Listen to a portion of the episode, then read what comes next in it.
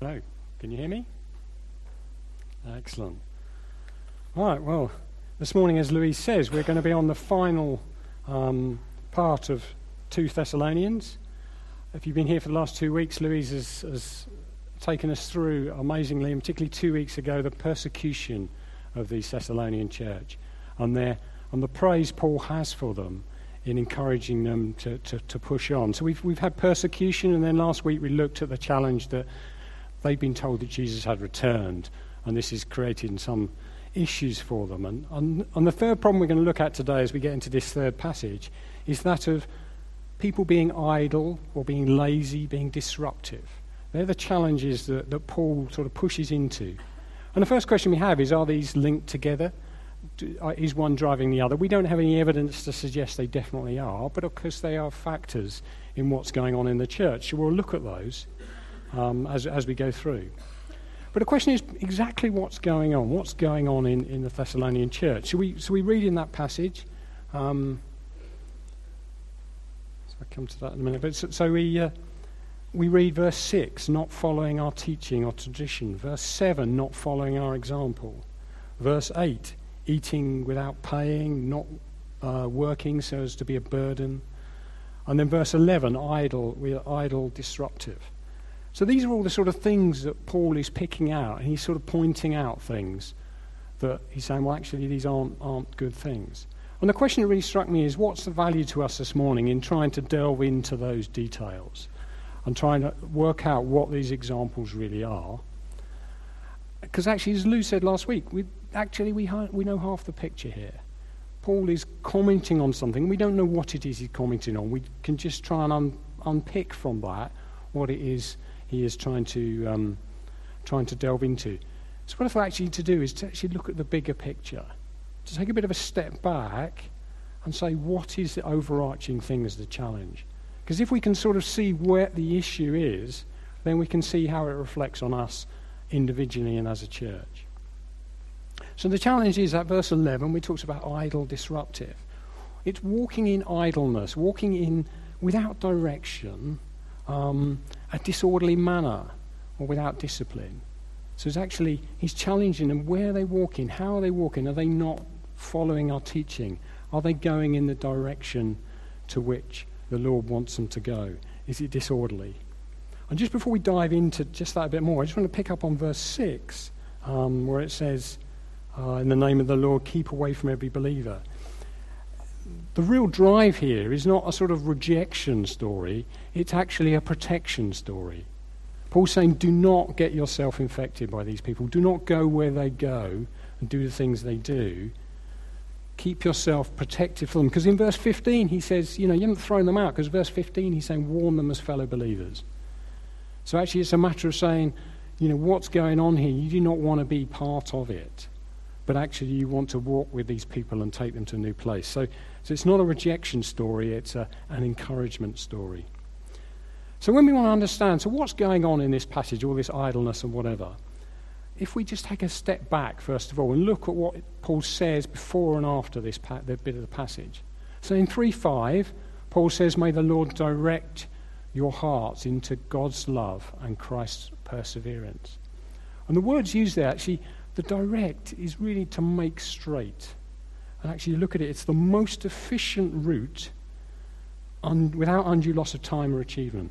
So Paul is saying, I pray that the Lord would take you where he wants to go, and that within in the union of love with God. So into, actually within union. So actually you would be with God's love into the places God wants you. That song we just sung, I didn't really know it, but it's just amazing the words. Actually, I want to be there with you. I want to see these things.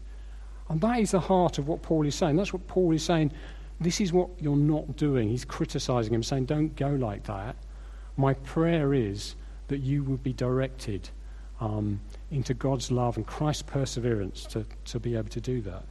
So, to do what is the question then comes. So, actually, if we jump forward into th- verse 13, where it says um, that you would do good, it says, it says, and you, brothers and sisters, never tire of doing what is good. I've actually just expanded that translation a bit there with never grow weary of doing a beautiful thing.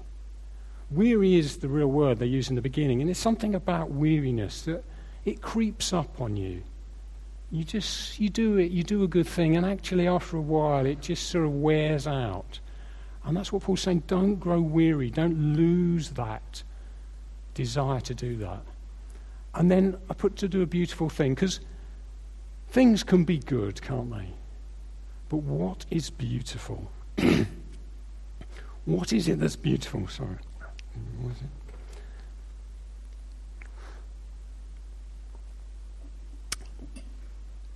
And do we know do we not know what beautiful is? Do we not know what beautiful is for God? Beauty in the kingdom, beauty in Jesus' life and all he's done. So actually, we can see Paul saying, I want you to be directed by the Lord, the love of God, into seeing good, but actually seeing beautiful happen in your lives and in the church and in this community, in your work, and whatever it may be. Uh, and the question we really want to face today is why would we grow weary of doing what is beautiful? If our eyes are set on that beautiful, why would we grow weary? It seems we'd look at this and say, well, why would that happen? And that's really where we're going to go. And I, and I have to say, during this week, I had a bit of a panic moment. This really was where I felt we should go. It was probably Tuesday or Wednesday, somebody came to our house, had a meal with us, and I just said, I just asked them to pray for me because I felt that I wasn't going to make it to Sunday because I felt I had this, but I felt this, is people are going to say, this is off the text. You know, this isn't quite right. And, and we prayed, and she just said, I feel the Lord is saying, You have what you need, use it. Well, that was an encouragement. I then met with Louise the next day, and she, she led me and she said, Well, I'd had the same thought, but I was led to this verse, which is in 2 Thessalonians 1.11. So some of the prayers that we've been in, Paul's been praying constantly through this letter in 1.11. He's got, I pray that God may make you worthy of his calling and by his power bring fruition your every good desire bring to fruition those beautiful things and the goodness of your every deed prompted by faith.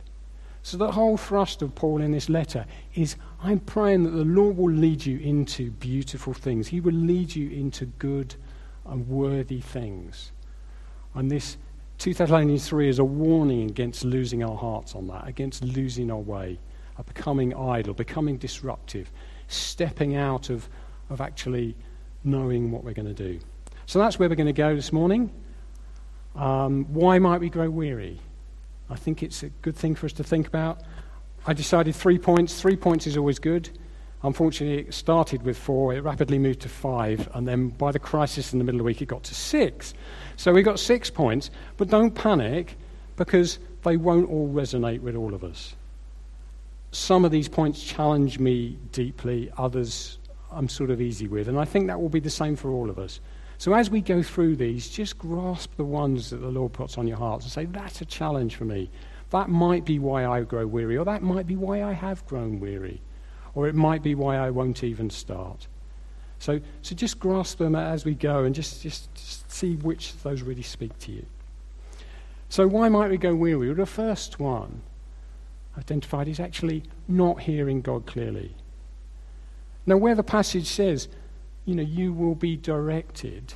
How are we to be directed if we do not know? We're not hearing the voice of God, if we're not seeing the direction of the Spirit in our lives. It's going to be very difficult for us to be directed. So we could grow weary of saying, Well, I don't know what God wants me to do. I don't know where we're going. But of course, that is a crucial part of being a Christian. And it's Bill Hybels, this quote. He, he talks about Christianity is different to many other faiths that are just a group of people going in a direction. Actually, the heart and soul of being a Christian is hearing God's voice and then having the courage to do what He tells us to do. So we're actually in this dynamic living relationship that God is guiding us. The Holy Spirit is here with us and in us to take us to the places and to the things that He wants us to do. And it is my firm belief that those things are all beautiful in the eyes of God.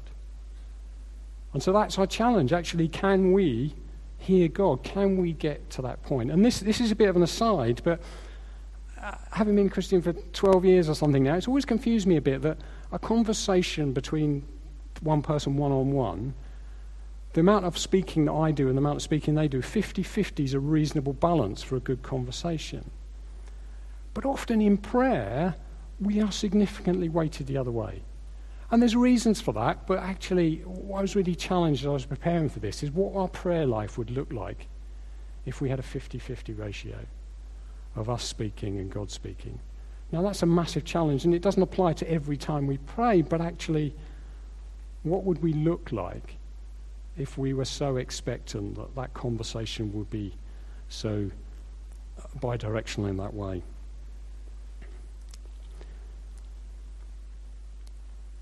So, yes, yeah, so, so, Paul's talking about here, but that's so we're saying actually got to hear God in terms of that direction. But that might still be a challenge for us. But is not hearing God even a, a reason not to do good? Do we know, not know what good is? And I meant to look this up, but I didn't. But I think it's Mother Teresa who quotes. She said, I didn't really hear God that much. But did she not know what beautiful looked like on the streets of Calcutta? Sure, she did. Do we not know what beautiful looks like in every situation we find ourselves? When we're given a task at work, do we not know what beautiful looks like? Can we not step forward into knowing what God would have and actually still asking God to help and guide us in those situations, but actually stepping forward? So it's not a reason to grow weary, it's something we need to work on, but actually we can go a long way. Uh, and in that verse 111 we looked at there, actually our desires count too. It's a partnership with God. What's on our heart? Move forward in those places um, and see what beautiful looks like. Which takes us on to the second point, which is opportunities not available. So we say, well, I haven't been asked to do, so I didn't really do it. Or if I had that opportunity, you know, if I had the platform that Billy Graham had, I'd be a great evangelist. But the question would be how many people did you pass in the street in the last week you didn't even look at, let alone speak to about Jesus? Opportunities abound in our lives, and we often can use an excuse that says, actually, I haven't got the opportunities others have, and, uh, and that sort of thing. But of course, in those verses we've got in 2 Thessalonians, where Paul says in, in in 111 your every desire your every deed. 217 every good deed and word. Every part of our life is an opportunity to see the beauty of god. Is an opportunity to interact with god and to see that beauty. And that's really what paul is calling us. Actually say you are surrounded by opportunities and deeds that can be good and beautiful and the question is how many do we take and as we start to take small steps, they lead to more and more opportunities, they lead to more and more, and we learn our way through that. And, and of course, our circumstances change over time. Certain places we're in certain ministries with certain certain things, and then we say, "Oh, that opportunity's gone, so it, it's it's changed," and I, I've now got that. But opportunities just change. I'd love to talk a bit more about Luther and about calling, as calling mentioned in this passage. We have a sort of sense of, of, a, of a singularity to it. And actually, it's really not like that. Uh, Luther's task at the Reformation was to rip calling out of the church. It was to rip this idea that God only calls priests, nuns, and monks into the fact that God calls us into all parts of life. And so Luther poured it into our work, into our vocation. But actually, in heart, Paul calls it into our lives. What is God calling in each and every part of our lives? and how does that act? So, so it's in this, this much more wider terms of that. And so, you know, for example, you know, as we grow older, we, our, our opportunities change. And I was really struck um, once by hearing Jim Graham, Reverend Jim Graham, um, speaking. And he, he talked about when he started as a minister in Scotland. And he said he'd had a really bad week. It was really tough. And he received a letter from a woman he'd never met before. And he just spoke into her, into his life. It just spoke straight into the situation he was in. It just encouraged him immensely. So he thought, I'm going to go and visit this woman. So he went out. She was in a remote community. She never got out of the house. She was arthritic. She was housebound. And he said to her, You really bless me. How did you do that? And she said, Well, when I get up in the morning, I pray that the Lord would give me uh, somebody's name on my heart. He said, He always does. And she said, Now I pray that they would give me a, he would give me a message for that person. And he always does. So what I do is I write it down on a letter and I put it in an envelope and put a stamp on it. And I give it to the next person that comes through the door. And of course, Jim Graham, being Scottish, had a good laugh. It's like, you know, imagine this a Scottish widow putting a stamp on an envelope every day. But, you know, but what a ministry. You know, she was housebound. She wasn't in that community, but she was listening for God's direction and blessing people in beautiful ways. So, so ministry changes, and we, we need to see a much more diverse understanding of what Paul's talking about here in terms of where is the Spirit directing you in each and every aspect of our lives. So, moving on, keeping going. Number three, opposition. Now, we're right back in the grounds of the Thessalonians here. We talked about their persecution. They're struggling with what's persecuting and, and pushing upon them. And of course, Paul prays into that. Thessalonians is full of prayers for delivered from evil and wicked people, strengthened and protected from the evil one. I pray for Christ's perseverance, eternal encouragement, and, and good hope, and you may be strengthened. Paul knows this is there. Paul's example is this story. The book of Acts and Paul's letters are about persecution, they're about opposition, and they're about a man who just pushes through and says, okay, and opportunities, you know, Paul's ministry in prison, how many of us would find ourselves in prison and go, oh, well, I can't do what I used to do? Paul just finds us opportunities. So Paul knows what's going on, and he actually is really praying for us in that opposition and perseverance from that. And again, that's why we need to know God's voice, because we need discernment to know if God's calling us to this, then I'm going to push forward to it. Or where doors are closed, we need to know that that's the right door to be closed or a door to be pushed on. So when you think about Jesus and, and he talks about the parable of the seeds, these are the seeds that are falling on rocky ground. Our good deeds are lost because persecution comes against us and they just don't blossom and they don't flower. So our seeds need to be in that, in that really good firm soil. It, it, it can be easy to just find yourself against these barriers. And I have to say, even just in this experience this week, I just the things that come against you, you just don't know what's going to come, and they come. I even managed to spend two two periods in the last 24 hours in in eye casualty, and I thought I wasn't expecting that. I was going to get this passage prepared, but you know we just have to push through those, and it's a challenge, no matter what we do. And, and my experience is, the further you go down that line that Paul says, the further you get that direction and you step on that, the opposition will rise up. But it's a good sign. It's just hard. And that's what Paul is, is saying. Actually, pray these prayers, be delivered from this evil, this wicked generation, whatever it is that's holding us back. Nope. Next one fear. Fear, I describe it as the Moses factor. Oh, don't choose me, Lord, because I'm slow of tongue. The Bible is full of people who are fearful, people who are completely ill equipped for the task to which God sends them, where God calls them to, and they say, This isn't me, this can't be right. David is not the man to choose to fight Goliath, is he? But God seems to have another plan. So our fear isn't the good reason to do it. Actually, we can look and say, oh, that person's got this gift, they're better than me at that, and whatever. And I feel we lose sight of that. We need honesty. And I, I, wrote this in the week. Actually, holiness should never be at the expense of honesty. We need to share in part of a body. Actually, this is what it's like. This is how I journey. This is what I challenge. And therefore, we're doing that together. And it overcomes our own fear and it overcomes others. In fact, I was reading an article just recently by psychologists. They did a study. They said the modern culture tells you that if you want to get better at something, if you're struggling at some particular challenge, or you want to improve at some sport. What you do is, is our culture tells us you go and ask an expert to give you some advice, and then you take that advice and then you, you become better at it. But they sort of noticed that this didn't really work, so they did an experiment. They said, what happens if the people who are working on these issues or struggling give the advice? Then what happens? And what they found was that 75% of those people did better at the thing to which they were given advice to. So that's why I'm willing to stand up here and give this message, because I am hugely challenged by some of these things. And I think we all will. But actually, as we accept that and we move and say, actually, this is where we can move forward, I could do that. So, fear.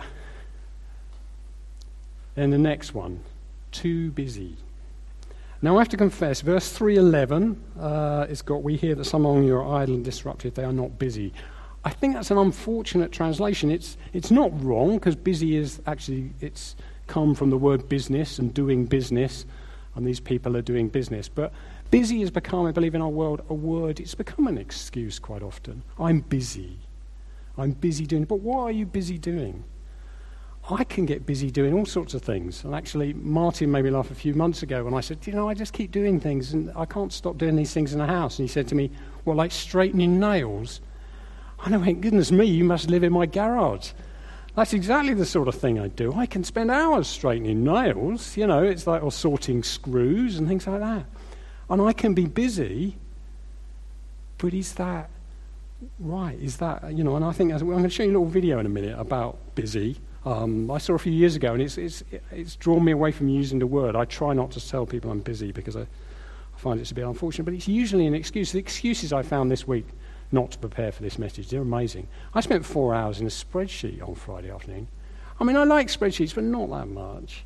So, what was it that did that? What was it that would, drive me to do that? And of course, we're very easily to do that. I mean, how many times do people check the news? You know, you could, you could probably do 10 a day. I know it's been 15 minutes, but maybe World War III has broken out since the last time I went to the BBC News website. I better just check. Am I the only one who does that? Probably not. But actually, we can be busy, but actually, what's God calling us to? And I want to just do a little example here. You may have seen this done before. Um, Mark Melluish was the first person I saw do it for me. And actually, it's, a, it's to consider that our life, every day of our life, has a capacity.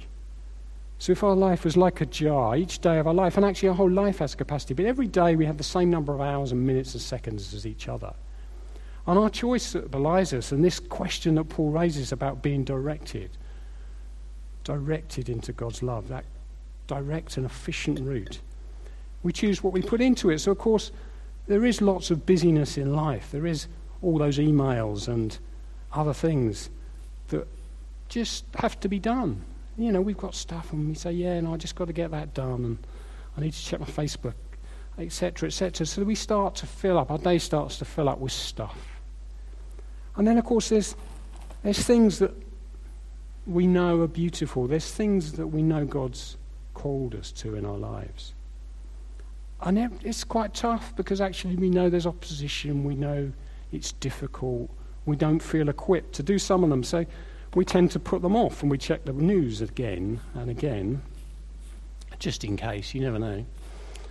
Although I do have a reputation for that. I had to be rung up the day, two days after Princess Diana died by my mother. I said, You probably don't know. And I went, No, because we're not very good at checking the news. But so I check more now. But, you know, but actually we fill up our lives with, um, with stuff. And these things that God has given us, uh, we maybe get one in. Yeah, actually, I will speak to that person today. Or maybe I will, you know, do that thing that is, is beautiful. But generally, I spend much of my life doing this stuff. And so what happens is that the jar, the day fills up, our lives fill up. And, and yes, yeah, so we get some capacity to do some of those things that God is calling us to do.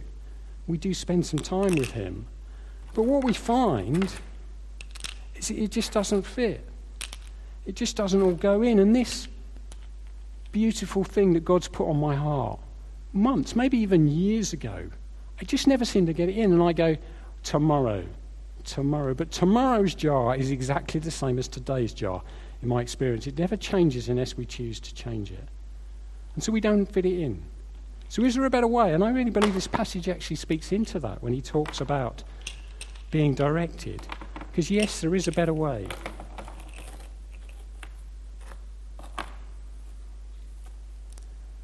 And that is if I take that direction from the Spirit, if I hear the voice of God, and actually, maybe I need to start the day with that 50 50 deal with God, to sit in silence at the foot of my Father and say, Talk to me, tell me what this day looks like. I put that in my jar. Maybe actually I just spend a little bit more time doing something with somebody. Maybe I stop in the street and speak to the stranger who I passed every day because I'm busy. Because the Spirit says, actually, speak to that person. Maybe I kneel down on the floor and I spend an hour playing Lego with my children. because actually I feel that God is saying, spend some time with my family. And yeah, I still have to do these things. It is still good. I have to do the emails. But actually, I've got lots of emails at work, but maybe there's a project that I'm working on, and God's saying, put some effort into that. Make that beautiful, that work task you've been given. Make it right. Yes, do this stuff. But do this stuff first. Do these beautiful things. So, as we start to do it, and that thing I've been putting off, that calling I'm putting off, actually, I'm going to make a step forward on that today. And as we put those things in, and you say, yeah, but what about all the other stuff? Do you know I have to eat? Don't you have to? And of course, the Lord does know that. But what we find, and if you've seen it before, you'll know what's going to happen. The Holy Spirit has a different way. It, it, does all fit. Everything that needs to fit in our lives fits because the Lord calls us to stuff that fits in our lives. He doesn't call us to stuff that doesn't fit. He doesn't call us to stuff that we don't get round to. And so, actually, we are given that opportunity, that choice to, to do that day. So, uh, and that's difficult. I'm hugely challenged by that. I mean, I have a reputation, particularly at work, of not being good with deadlines. There's Douglas Adams' quote. I don't know if you've ever heard it, but he says, I love deadlines. I love the whooshing sound they make as they go past. You know, we can be sort of, uh, you know, flippant with this stuff, but actually, we can say, Lord, you know what I have to do in my life. And you also know what I don't have to do. So if you can guide me into the things I have to do, the things that I will make beautiful at the other end, then I can really step into that. Now, I'm just going to show a very quick video on. Now, this, just to put in context, it's a bit like the Screwtape letters. This is a video made, people talking, the demons are working out how to stop Christians being right on, full on for Jesus, to stop them, you know, worshipping God and, and making the world a better place. So we come in halfway through the conversation just to make it shorter, so far away.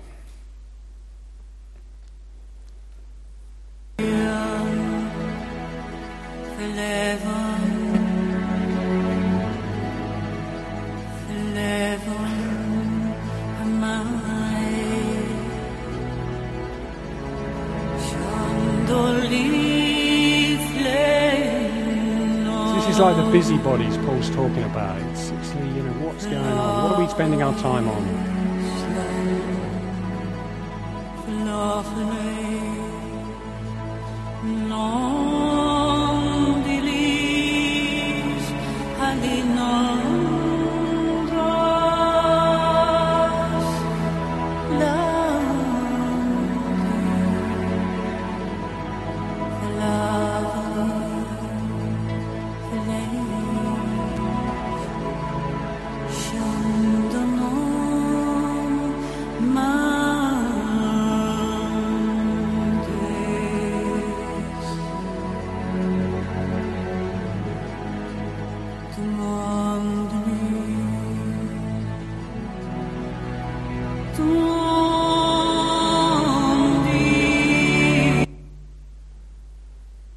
Question. We need to be our own judges of that. But uh, just the words in that, just reading them then, I watched it a few times in the last week, but I watched it there. The power of Jesus to change lives. And how often does the power of Jesus to change lives slip off our agenda? And how much does God desire to guide us into putting it right back at the heart of our agenda and everything else will fall into place around that? And just think it's such a calling to us in this passage about going where God wants to go and uh, God wants us to go. And that word's the most efficient route without undue loss of time or achievement. That's what Paul's saying. I pray that you would be guided to that place without hours spent bending nails straight, but actually you would get there and deliver these things. So that's, that's five. And the last one, this is the one that came very last on, is actually waiting for our reward. And this fires back again into the Thessalonians. The Thessalonians think Jesus has come. So they're going, well, hang on a minute, we're being persecuted, we're doing good, and now Jesus has come back, we don't even know where he is. What's going on? Where's our reward? And of course, we live in a culture that says you get your reward. You know, you, you, you get the benefits. It's all about us and our benefits. And so actually, it's a challenge for us. Do we live, do we do beautiful things? Do we set our life in directions that we wouldn't choose to necessarily go? With a reward that lies in heaven. So the challenge to me was actually what I thought when I started this, on this thought process is that it's, we had to learn to wait. It's perseverance to wait. And I thought, no. Actually, in this passage, is in this, in this book, Thessalon- in this letter, Thessalonians, 122, glorified in you, Paul prays. 214, share in your glory. Moses didn't wait to see the glory of God. Moses said, Show me your glory. And the Lord said, I'll hide you in the cleft of this rock, and the glory will pass you by. And is it waiting? Is our reward in heaven? Yes. But where's heaven? Is Paul calling us to bring the beauty of heaven down? Is Paul calling us to say, take the guidance of God, take the Spirit, and bring heaven into your situation? And I describe, I, I, you know, sometimes when you step out, sometimes when you take a route you weren't expecting, and you follow the Spirit into a place you're not expecting to go, you find yourself face to face with God. And there are moments I describe them as scrape me off the ceiling moments, where you find yourself in that place and you realize you're there and God is there too. And our reward lies there. And I describe you know, you could literally pull me off the ceiling after I come out of that place. And you know God's been at work. You've watched it. You've seen God pass by. You've been hidden in the cleft of that rock as you see that situation. And that's what beautiful is. That's what it is. And that's our reward. I think our reward is there when we see God at work. And I'm going to show you in a minute a video. It's the last bit of Les Miserables. If you were here in July, Paul showed an earlier clip of Les Miserables where the grace is shown to Jean Valjean. And that grace shown by one person leads to a catalogue of beautiful events, which the whole story of Les Miserables is about.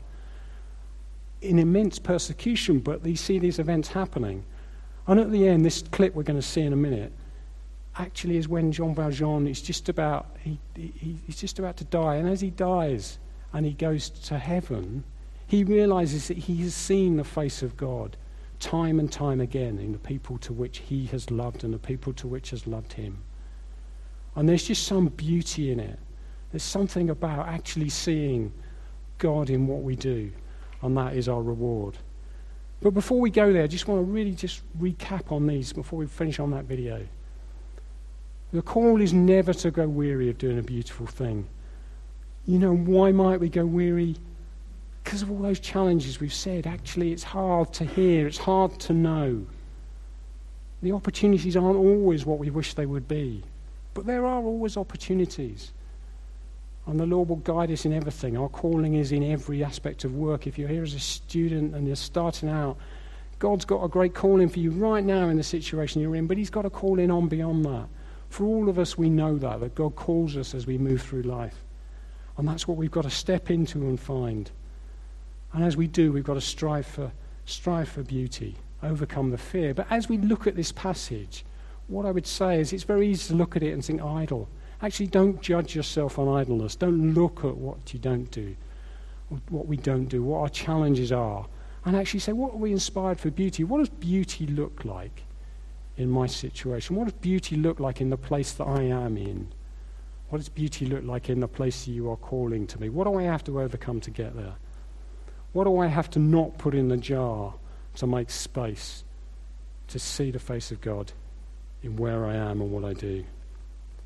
So, just really, I've just been inspired, just encouraged that this passage, Paul is saying, you know, this is a problem But oh boy, am I praying for something so much better, so much more beautiful, that you would indeed see God in your lives. So we'll go with the video. I'll leave it at that. Thank you.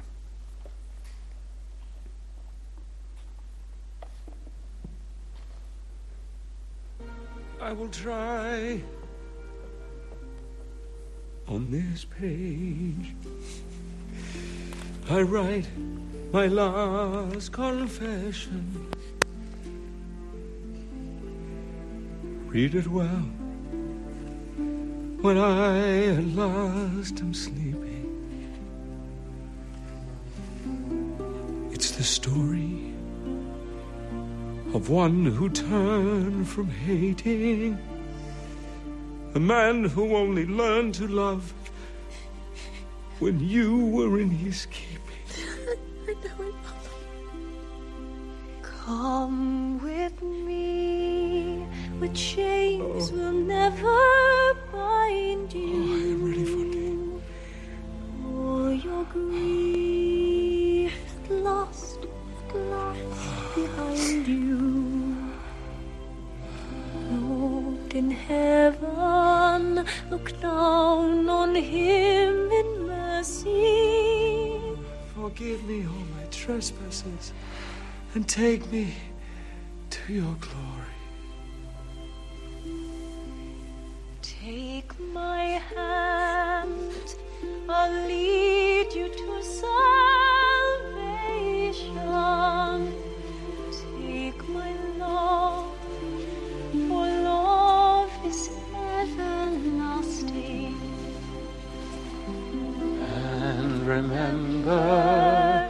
The truth that once was spoken. To love another person is to see the face of God.